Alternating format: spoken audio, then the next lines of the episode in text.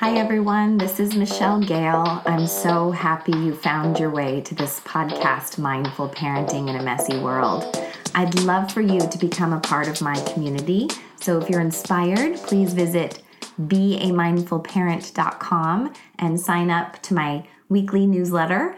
By signing up, you will receive the Busy Parent's Guide to Practicing Mindfulness, which includes learnings, meditations, and practices to support your path.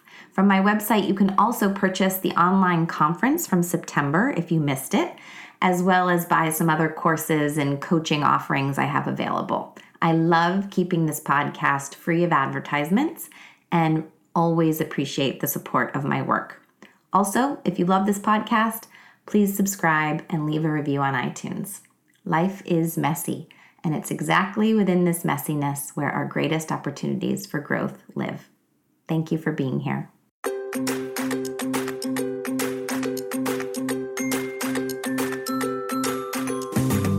Hi, and welcome to Mother's Quest, a podcast for moms like me ready to live our own truly epic life.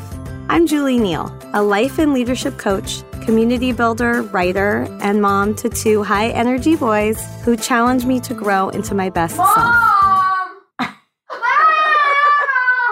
I'll be right there. Where was I? In the months leading up to a big milestone birthday, I decided it was time to stop sidelining my dreams and realize that I'm the hero of my own journey. I knew I didn't want to do it alone, so I created this podcast to learn from other moms on their own quest, so their words of wisdom and lessons learned could help light the way for mine. I created this podcast for myself. Come along with me, and you'll find some treasures of your own.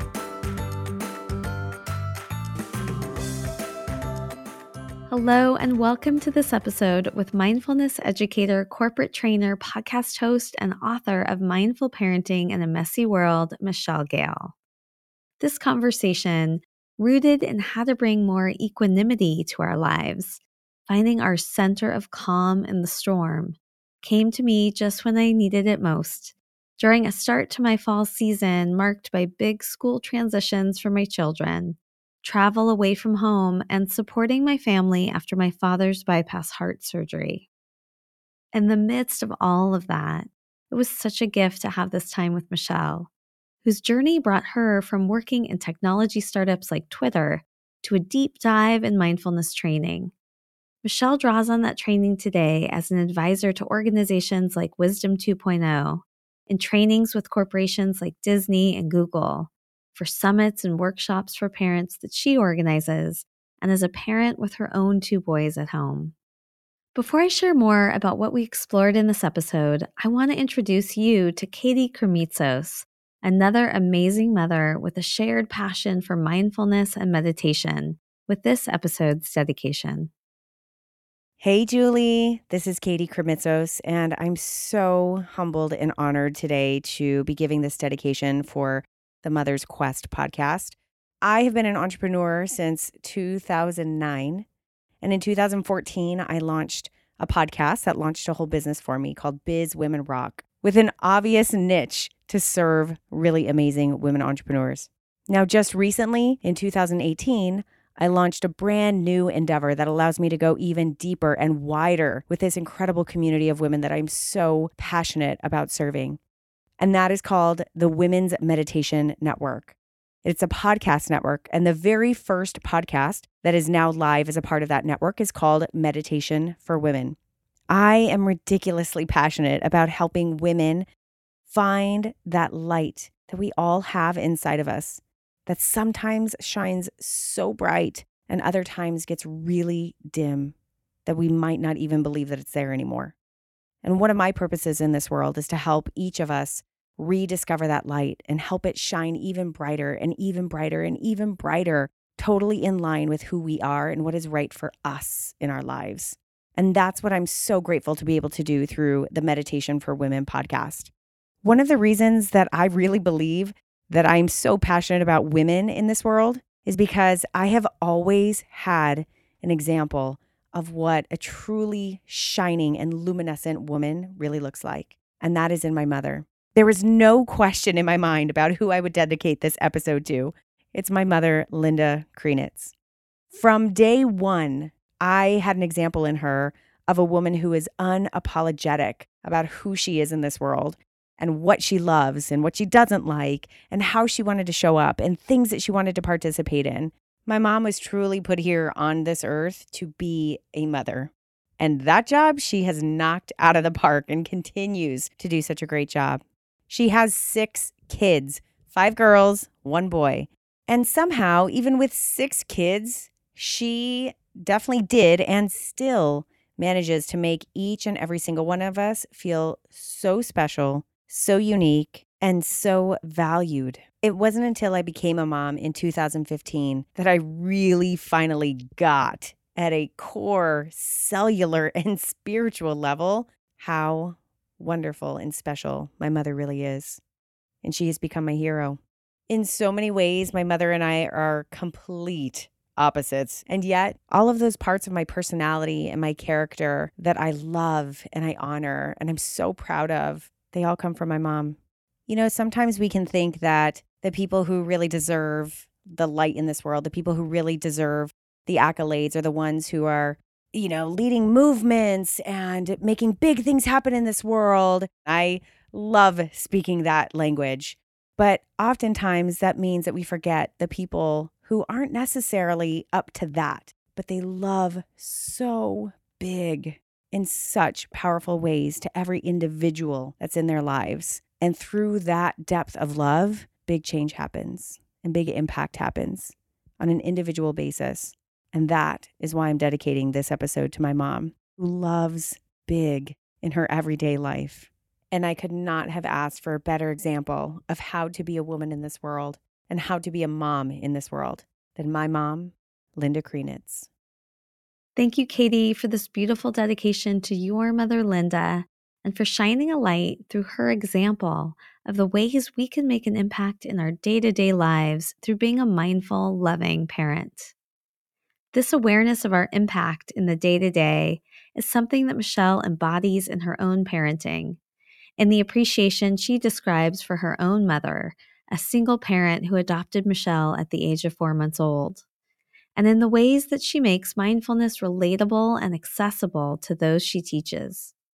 I learned so much from Michelle in the time we spent together about answering our own calls for lifelong learning, about slowing down, raising our awareness, and making the implicit explicit, of the importance of bringing compassion, especially during times of transition, and how to draw on our experience as mothers as a source of learning and transformation. When we began, I asked Michelle to lead us through a three breath practice, which I heard her share about on Deborah Reber's Tilt Parenting podcast. The practice became the bookends for this episode the opening that allowed us each to make intentions for our time together, and the challenge that Michelle invites us to integrate into our lives. As you listen, I invite you to slow down by taking your own three breaths with us. Tap into Michelle's intention for finding equanimity, your center in the midst of chaos, and to open yourself to Michelle's wisdom. If you do, I'm certain you'll be able to find your calm in the storm and connect more fully to your own mindful parenting in a messy world. I'm Julie Neal, and this is Mother's Quest. Welcome, Michelle, to the Mother's Quest podcast. We've been trying to make this conversation happen now for a little while, and the mm-hmm. benefit is you and I have been able to connect more, and I've been loving that. And I'm so hopeful that it's going to work this time. So, welcome. Thank you. I'm happy to be here with your community. Thanks for inviting me. So, we were talking before that I have a practice with every guest of setting an intention before we press record. Mm-hmm. But I heard your interview with Deborah Reber on Tilt Parenting Podcast, where you mm-hmm. shared a three breath practice. And I really loved it and I've been using it. And I thought it would be great to have you lead us here through that practice.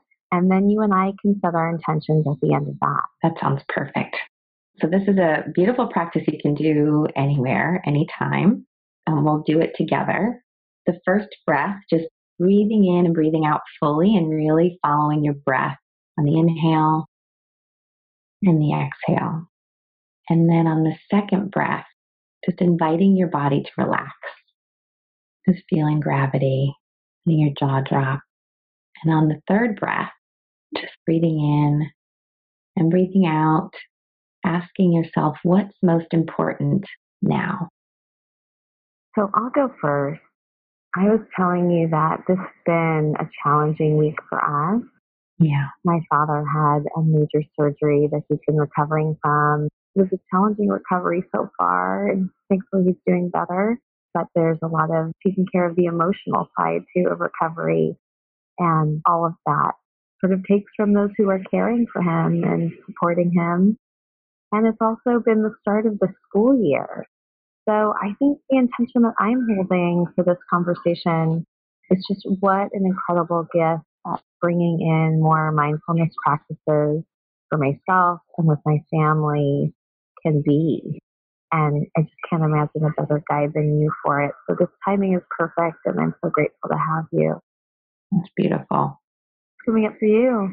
You know, as we did the practice and as you're speaking, the word that kept coming to me was equanimity. And it's a word for those of you who have not heard that word before. It's really kind of like the calm in the storm, just being able to come back to center whatever's going on around us, be able to find that kind of middle way, that middle ground, and come back to ourselves.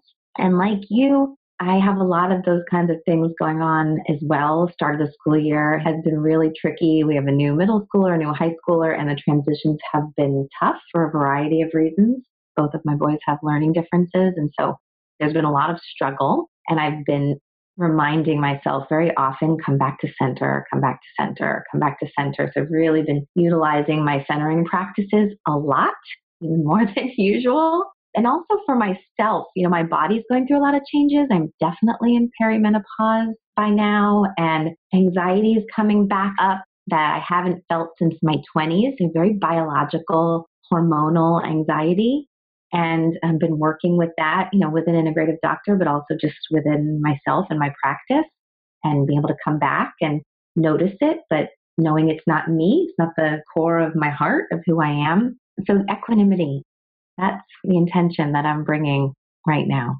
Wonderful. I am just opening completely. My intention is opening to the gifts of these practices and learning from you. I love that you're bringing equanimity into this conversation. And I hope that everyone who's listening is taking a moment to set an intention for themselves for this conversation. Thank you so much for doing that. Yeah. I also just want to say that since I heard that interview, which we'll link to in the show notes, I have used that practice many times. Certainly when I'm with my children and I'm thinking, I think I'm about to go to a dark place. it's a perfect one for that. Yes.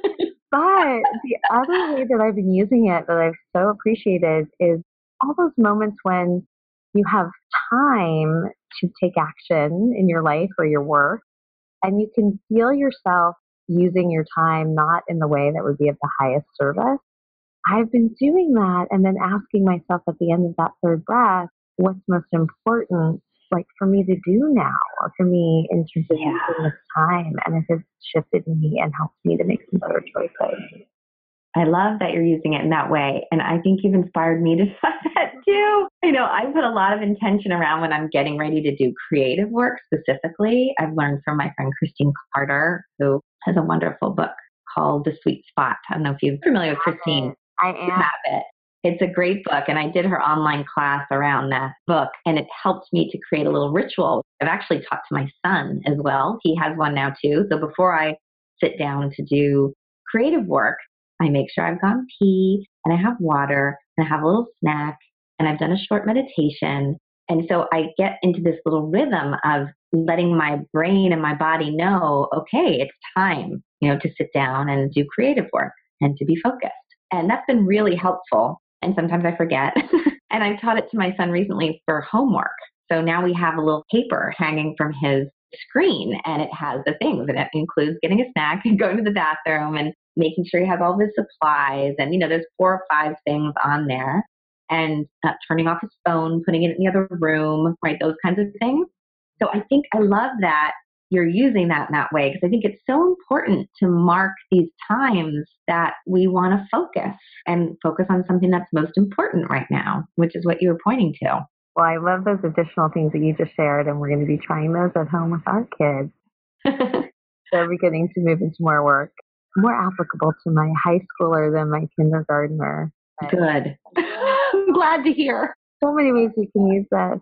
Well, I want to start to move us into our conversation about your epic life.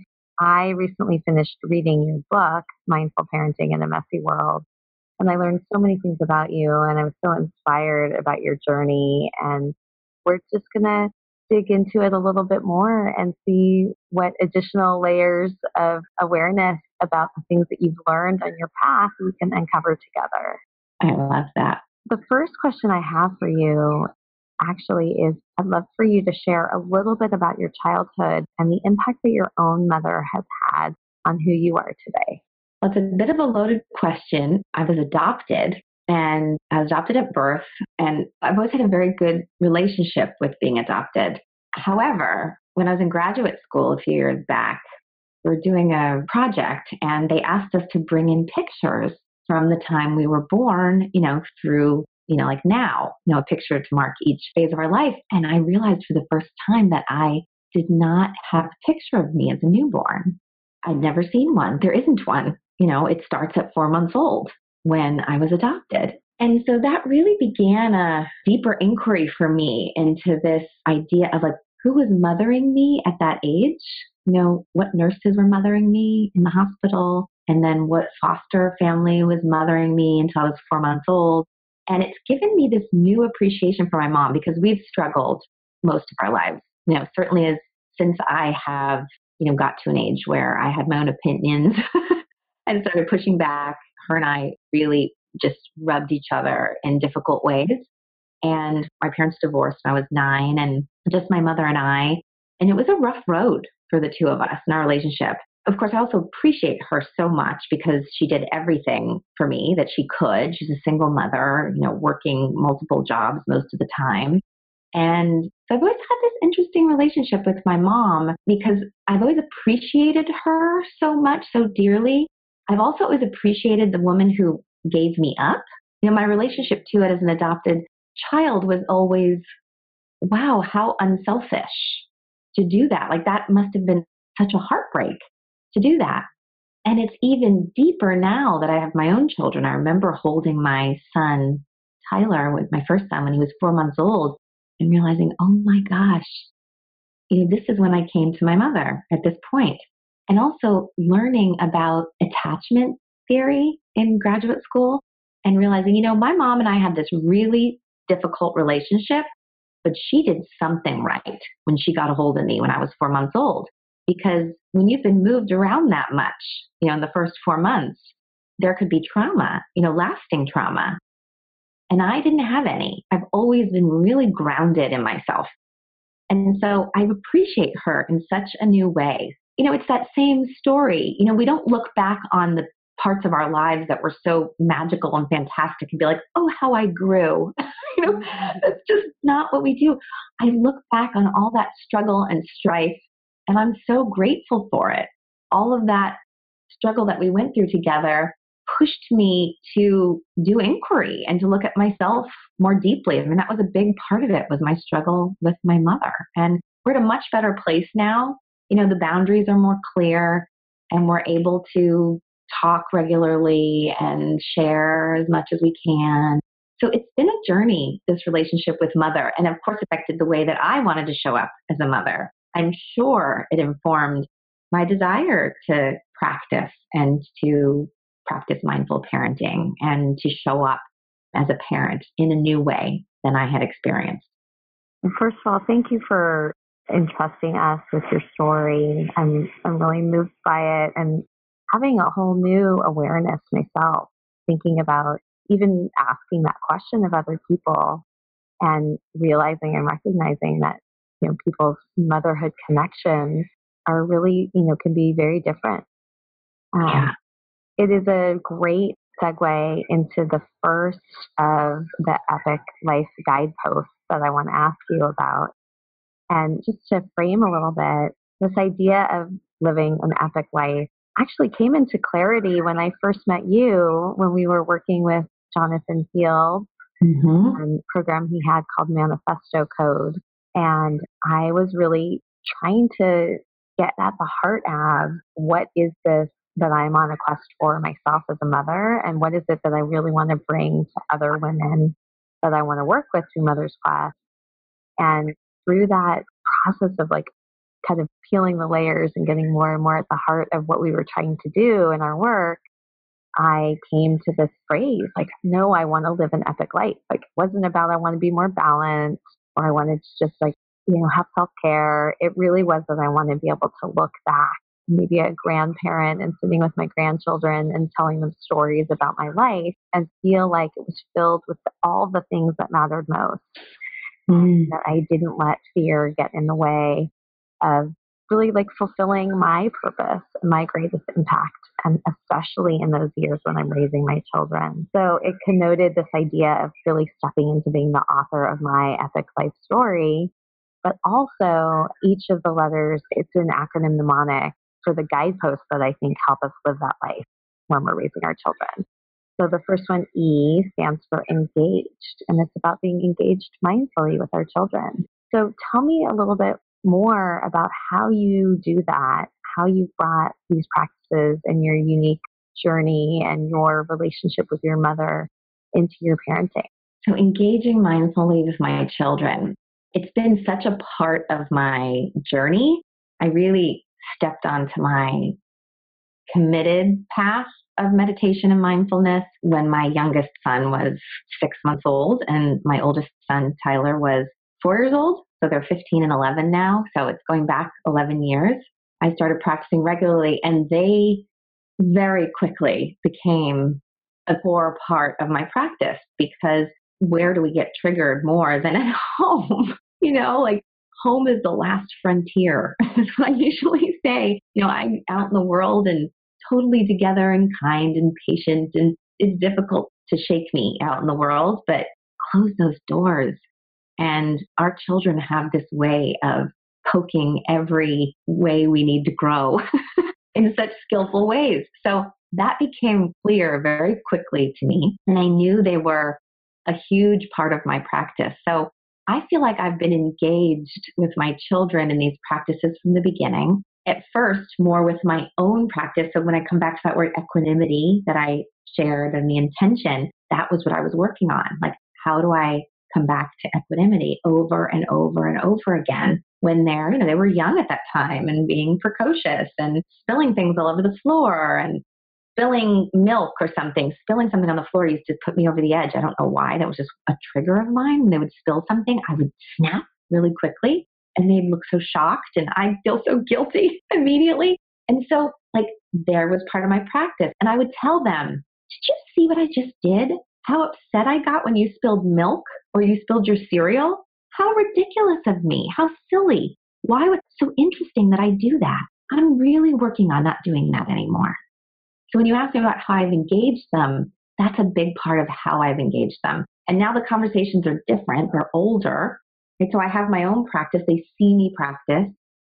I don't always do my meditation out in my little office where I have my little corner. I'll often just sit in the morning in the kitchen until somebody wakes up, right? So they come in and that's purposeful. I want them to come and see that that's what I do in the morning. And so I'll, I'll, they've seen me and now I've encouraged them as much as they're open, as much as they're willing, but really I've just woven it into their lives. And it's often, I often say I make the implicit explicit. I'm doing the work on myself. And then when I notice it's happening, I share it with them, just like I did with the spilled milk. So now the conversation might look more like my eldest son in high school has very slow processing and it can take a really long time to do his homework and he wants my help often. And I'll say to him, I'm noticing how I have some anxiety about wanting you to do this faster. And you can't and you don't need to. And if you notice me being snippy in any way, that's what it is. Ignore me. That's my problem. So that's how I engage with them now in these practices. And so when we do this with them, they learn how to do it with themselves and with the people that they love. I have many moments in these interviews where as soon as I hear something, I know that I'm going to go back and listen to that piece over and over again. I'm going to be one of them. What a gift that is to be modeling that. First of all, to be creating that space for yourself for that mm-hmm. awareness and that compassion for yourself, to be modeling it for your children, and then create space for them to try that for themselves. Yeah, thank so you. Wonderful. Thanks. I'm going to also just say that there were so many things that you shared in your book about your journey to this work and also how you integrate it with your children. So, one thing that is standing out for me that I've tried a few times since I started reading the book, there was a period where one of your sons was having difficulty going to sleep at night, mm-hmm. wanted you to stay in the room. And rather than get frustrated about you know, the fact that your presence was needed there, you used it as an opportunity to meditate. And you set some boundaries like, okay, well, we're not, I'm going to be here, but we're not going to talk. And then you use that as time for your practice. I love the way that you just think about how can you be present and mindful and compassionate in these different situations that parenthood brings to you. Yeah, and that didn't just come out of the sky. I was actually really frustrated for quite a long time. I don't know how long. I was like, God, am I got to stay in there. And then I want to do my meditation practice and I can't. I mean, there was a lot of just bemoaning. And it was one of my teachers that suggested I do that. That one did not come to my mind alone, which is why community is so important oh, in any of this, what the work that you're doing, particularly. So women can listen and hear and get ideas from each other and get inspired by each other. And my teacher said, why don't you just sit in their room? Like, why don't I? I don't know why. I don't. I just should. And so we would have our ritual time and have our reading and our singing and our cuddles and, you know, whatever it was. And then I would go sit on my cushion, lived in their room. They were sleeping in the same room at the time. And it was just there. And I'd say, I'm going to be here long after you fall asleep. So feel safe and feel loved. And when I start my practice, I'm going to be sending you loving kindness quietly. I'm not going to say anything. Just know that's what's coming. And then you'll fall asleep with that wrapped around you. And I'm going to stay here. So it's just beautiful. And clearly that didn't continue. You know, that was, I imagine, for a period of time when that was necessary. You were no longer needed in that way. No. And then I was again. and then I dragged the mattress into the bedroom at some point. He slept on the floor for like a year. So, you know, we have our seasons. seasons cycles. We have our seasons for these things. But yeah, it was beautiful. And it was a while. It was a year or two that I did that. It was a long time. Amazing. Yeah. You for sharing the honesty, which I always appreciate you about, you know, like, let me be real. I was really frustrated for a while, or not miraculously come up with this idea by myself.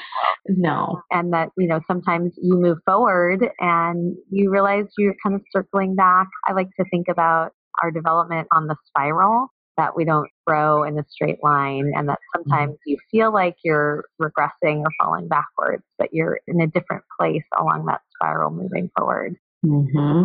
with our children all the time and then in our responses with them.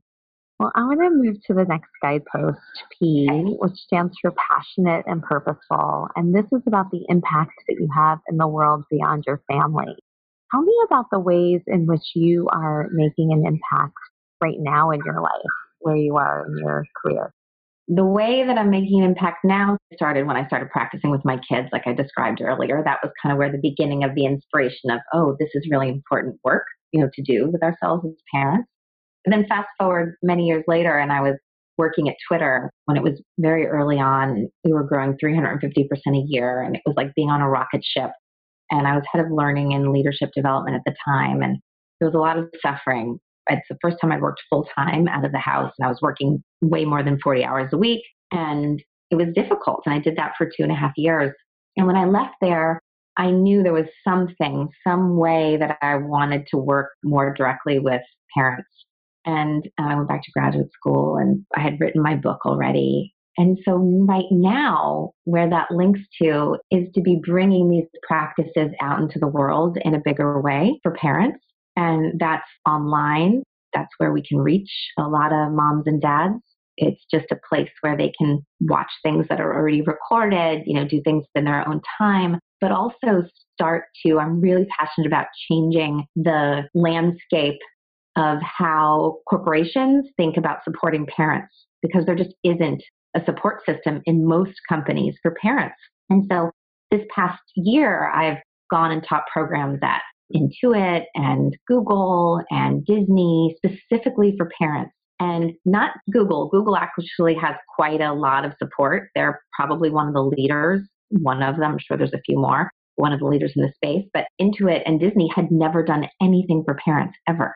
It was the first thing they'd ever done specifically for parents. And so I'm really passionate about being a part of that change in our corporate cultures and also just in bringing these practices into businesses in a bigger way and just out into the world in a bigger way.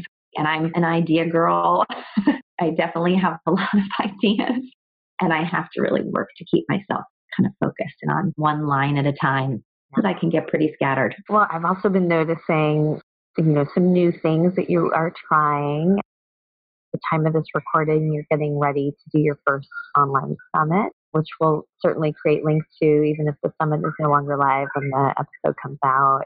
And you're going to be doing parenting class, really excited about, and then your podcast is such a resource for so many parents. So I love that you're experimenting and testing these new ways of reaching people yeah, it's really fun and just brings, I'm sure you have the same experience from the work that you're doing, just so much joy. You know, when I receive those emails back, you know, when I send out resources or a story or whatever it is from my newsletter, and I receive those messages back of how I needed this today and this is how this impacted me. And that just gives me so much fire to keep going. It's such a gift you know, when people from my community reach back out to me and, and let me know how this is touching their lives, it just motivates me to work that much harder and with that much more intention. Before we move to the next guidepost, I want to ask you a follow up question about that. Yeah. I often talk about something that I call an epic snapshot moment, which is those kind of moments where time almost slows down and you realize, oh my God, this is everything that I care the most about you just want to bottle up the feeling that comes with it. Mm. You have an epic snapshot moment of, you know, one of these stories of impact where you really could tell you were making a difference with your message. You know, it's funny. I'm looking at something on my desk right now, a note that was written to me. And I did some work. Uh, I taught a, a class called Search Inside Yourself at Macy's a few months back. And something they do at Macy's, they have these little cards and it says you made a brighter moment thank you for spreading the magic and so employees can write out one of these cards for someone and give it to them and so the program was beautiful and deep and it's a two day program that i teach and it's one of those moments where i'm like God, this is flowing like people are really being touched and sharing deeply and it was just exquisite and when it was over i got this note and it said Michelle, your passion and energy and around and mindfulness and the journey you took us on really helped pave the way I will lead my teams going forward. You helped make a brighter moment. And when I read that, and it wasn't just in the words, it was in this like writing this note and handing it to me, like making the effort. There was just something so magical about it. And I keep it. I mean, it's right here. As soon as you said that, I looked at it. I'm like, yeah, that was one of those moments when I received that card. Yeah, that's a beautiful story and good for Macy's for creating those opportunities for reflection and acknowledgement, which is so important. Yeah, really beautiful. Well, the next guidepost I stands for invested in yourself. And this is about self care and continuing to learn and grow and filling your life with the things that bring you joy and fulfill you. Tell me some of the ways that you build that and invest in yourself? Well, I am uh, addicted to learning for sure. If somebody would just pay me to go learn things, I'd be great with that. so no problem. You know, I went back to graduate school. I always had this dream of getting a master's degree and and back years back, got the support of my family. And so that was amazing. And, you know, I've been in a bazillion trainings. I just did three mindfulness teacher trainings over the last three years. And it's interesting that you're asking me this because I'm committed to not doing any more trainings right now. Like, you know, I'm enough right now. I've got enough. I've got enough knowledge. I've done enough work. And of course, I'm still learning and growing, but I'm not going to do that anymore in that way. I more want to bring myself out into the world. And I have this interesting relationship with learning and with self care. So it's taking care of myself and focusing on my family. You know, my buckets are kind of my kids and my family, my career in one way or another, and then myself. Those are kind of the big buckets that go on. And I would say that myself will drop off before the other two will drop off. And I really have to watch that. And I think I also do a pretty good job of, you know, I take a walk every day, you know, as a break from work and I exercise with weights. I have a little kind of those online beach body programs that I do, you know, at least four or five days a week in the mornings. And I'll go for a massage and I spending time with friends is like medicine for me with my best girlfriends. And I'd like more of it. So that's the piece I have to watch because I can really get. Last week, I was, you know, with the start of school and everything going on and all the difficulties, I was not taking care of myself. And I was at a pretty low place energetically and in self care. And now this week, I've kind of bounced back and put more attention on it. So I think it's in knowing what those buckets are for myself and then just tracking, just touching in, like, where am I in all these pieces? What I'm appreciating and I identify with too is noticing when those self care practices are slipping, but not holding judgment or harshness for ourselves yeah. when it happens. Mm-hmm. Yeah, and knowing what we need because one of my best girlfriends asked me to go to this event in San Francisco tonight and it's like an image and video and pictures, but it's kind of dark. You know, it's about kind of darker parts of society and psyche. And I love being with her, so I want to be with her. I'm like, I don't think I can do that right now in this moment that I'm in. But I'd love to do something like go to a comedy show, or I feel like I just need a little more lightness in my being right now. Yeah. So Saturday night we made plans. We're going to a comedy show, but we invited a bunch of people. People said yes. So I think it's also just being honest with what we need in any moment or any day. Yeah, I mentioned that my dad just had surgery and I was visiting him in Los Angeles. And one evening, my family, my sisters and my mom decided to go to the movies. And my mom went to see Black Klansman, and my other sister was seeing Crazy Rich Asians. Yeah. and I had a similar experience where I just had to check in with myself and realize that while I will see Black Klansman and it's so tied to so much of what I care about and the work that I'm doing, the advocacy work I'm doing. In that moment, I really just needed laughter. Yeah. And so I made the choice to see the lighter movie. So I appreciate that awareness about what we need and making those choices without judgment.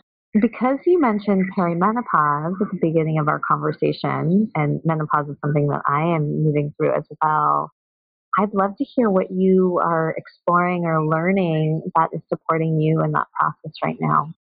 Well, I'm in it.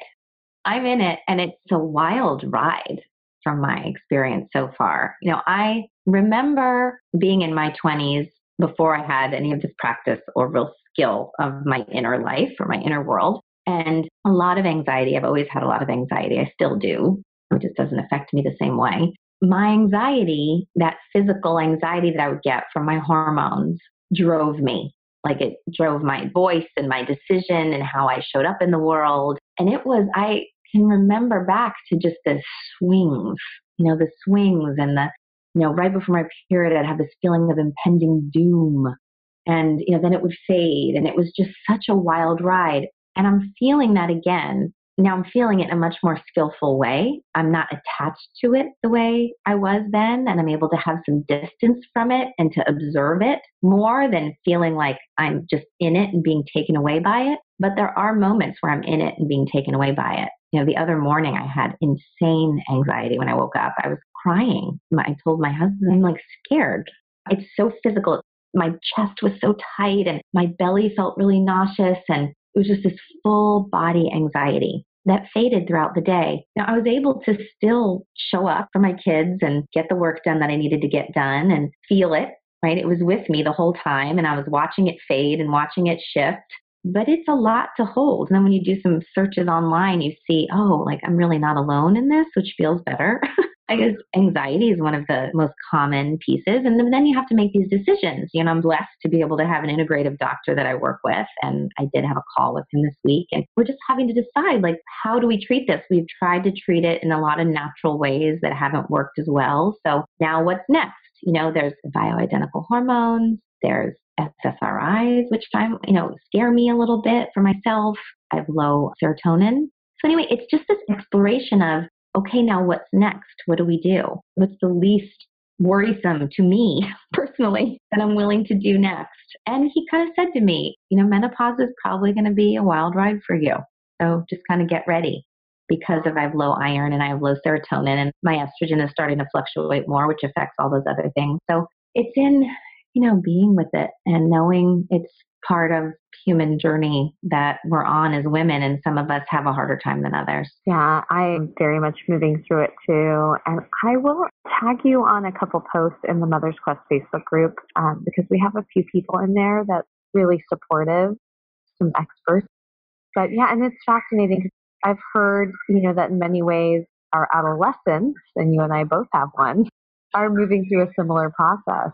Us being on our path parallel to theirs is right for a lot of probably you know some challenges and some learning and and to have that conversation. You know i've had that conversation with my son. You know you've got hormones are no joke and you're growing it. You know it's changing and you've got a lot more testosterone coming in and do you notice that sometimes you feel a little dark and a little moody? And he's like yeah. I'm like i notice it too and i try not to take it personally. And you'll probably notice that sometimes i might seem you know a little off or a little more snippy or whatever it might be and ask me what's going on for me and I'll ask you what's going on for you because this is part of this time of life.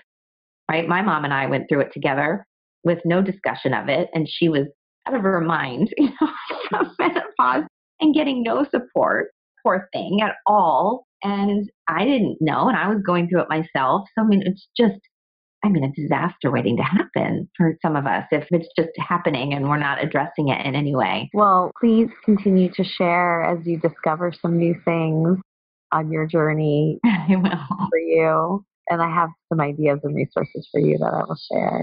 Yeah, thank you. So then the last guidepost, which you've started to touch on, is C, and it stands for connected.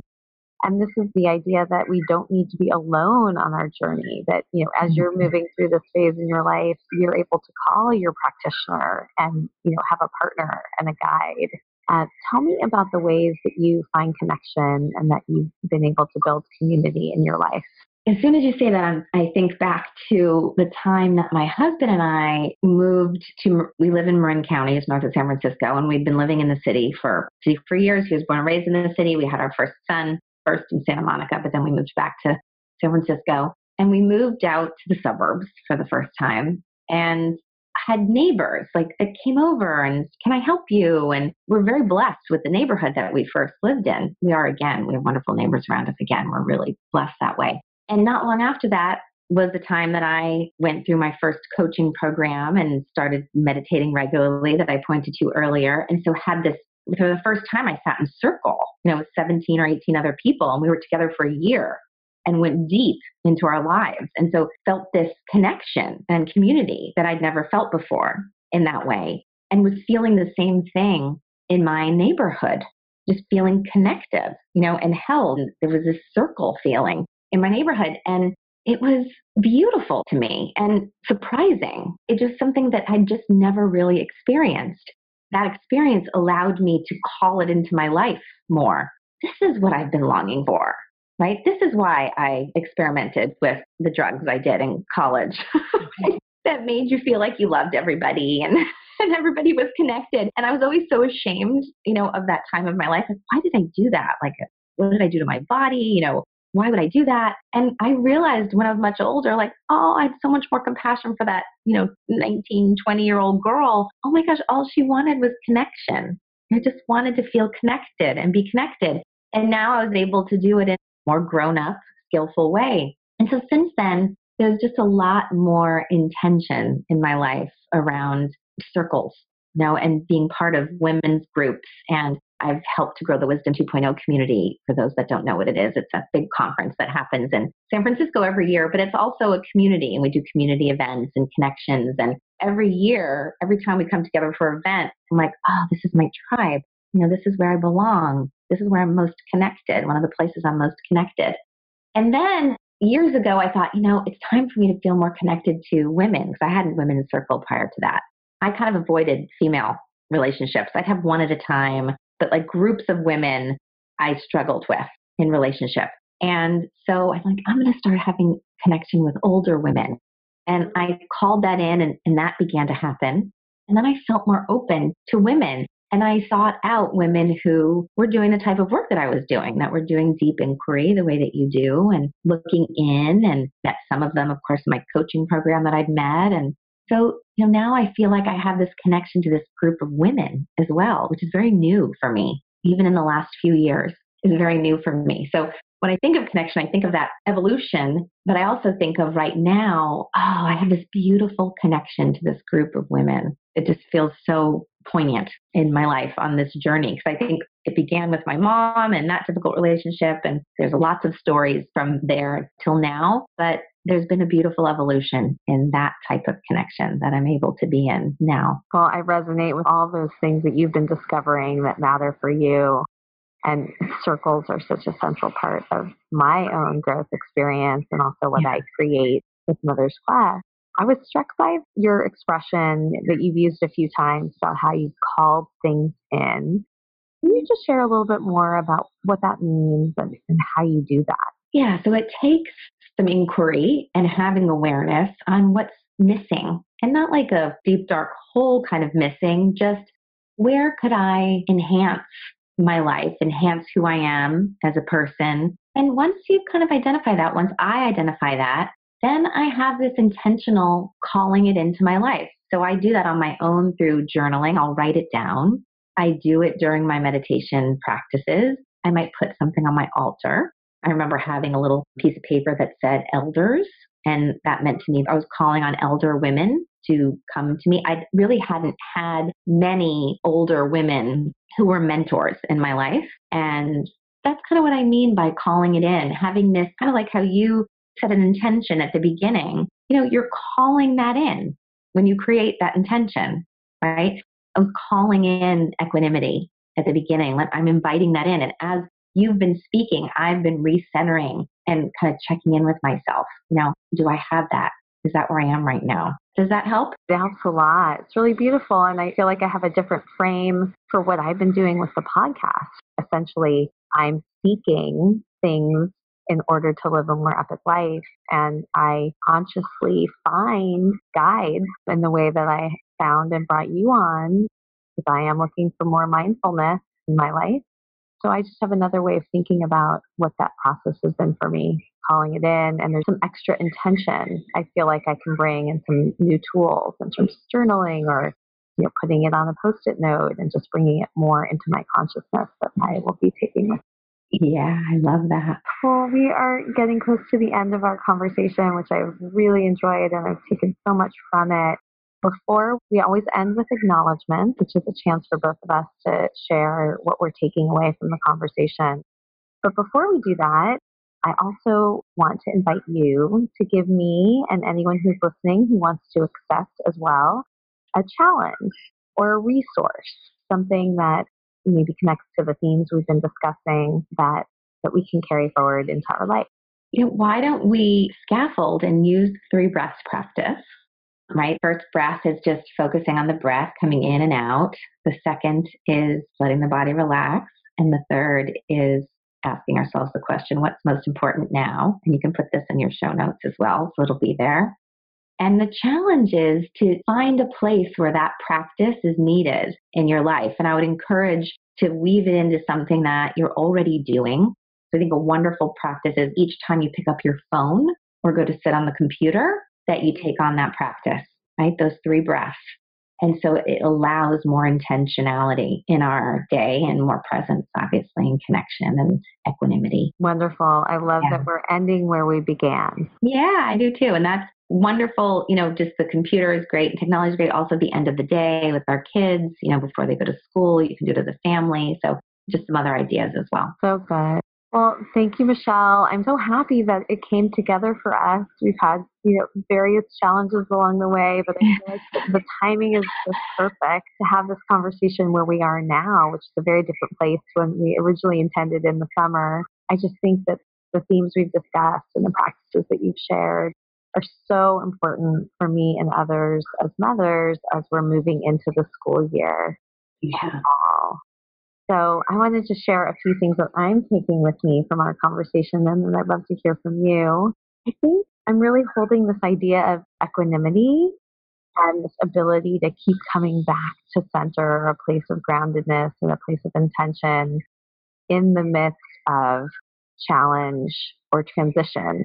I'm really thinking about transitions like adolescence and, and perimenopause or menopause, transitions like recovery from surgery for my father, transitions like the beginning of a new school year, and how all of those things are fraught with, you know, moments that can feel really challenging, but how even in our practice today in this conversation, there are so many tools available to us that we can use to guide us through those times.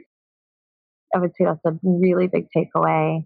Another thing that I am going to hold on to is this idea of making implicit explicit, which, you know, by sharing our intention as part of the podcast conversation, we did that for ourselves and for everybody listening.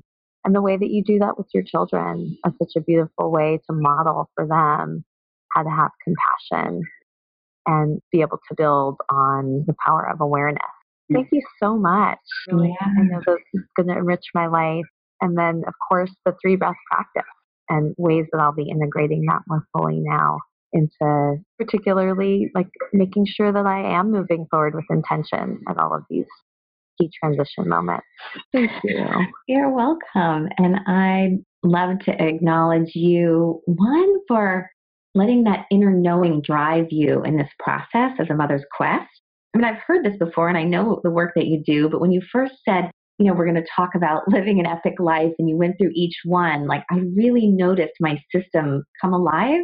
I'm like, oh, how exciting to have this conversation right now. You don't always get that little hit in any given day. And so I just want to acknowledge that, like how that made me feel alive and what a gift it feels like to have this exploration with you. Like, you know, there's just been some medicine that I've been given in answering the questions that you've asked and also in your skill of interview a lot over the years and you're a really good interviewer. you're really present and you're listening between the lines and there's just a lot of skill and love that comes through as you're doing this work that you're doing. So just really appreciating you and just appreciate your friendship and support. Thank you, Michelle. I'm so grateful to know you and everything you just shared is I'm taking it in fully this will be an epic snapshot moment for me i think uh, you know just really hearing that and especially from you i really appreciate that and my intention every time i bring a guest on my hope is that